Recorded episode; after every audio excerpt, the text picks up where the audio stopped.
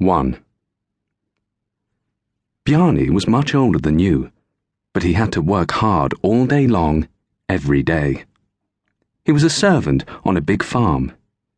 He looked after a herd of pigs for a rich, bossy farmer called Thorgil. One midsummer's morning, Bjarni set out to take the pigs to graze in the oak wood. They scurried past the big wooden farmhouse, oinking, squealing, and grunting. The farmhouse door creaked open, and a deep, irritable voice yelled, Shut up! Then out stomped Thorgil, snorting into his beard. Keep those belly wobbling beasts quiet! Sorry, sir, mumbled Bjarni. Sorry? I'll give you sorry, Thorgil shouted. You can't even look after the pigsty properly. I was down there last night and it stinks of giant farts. Get back there at once, you lazy oaf. Go and clean it out.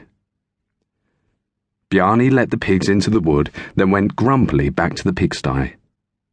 He had to admit Thorgil was right. It was revolting. He started raking up the filthy straw, but the smell made him feel sick. So he rushed outside to get some fresh air and stopped short in surprise. A very peculiar man was standing in the yard. This man was extraordinarily tall. Even though it was a warm summer's day, he was wrapped from head to foot in a thick cloak. He had the hood pulled right up so that his face was completely hidden. But Bjarni could feel the stranger staring at him.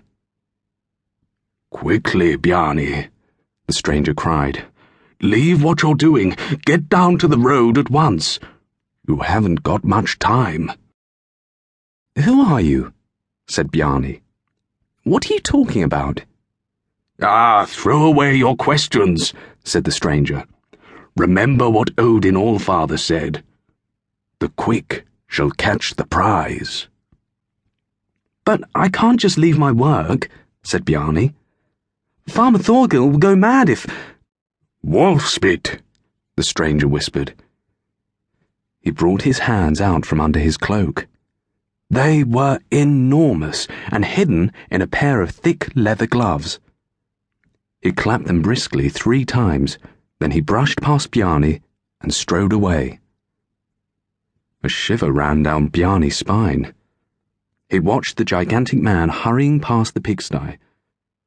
As the stranger rounded the corner, his dark brown cloak seemed to melt into the wood.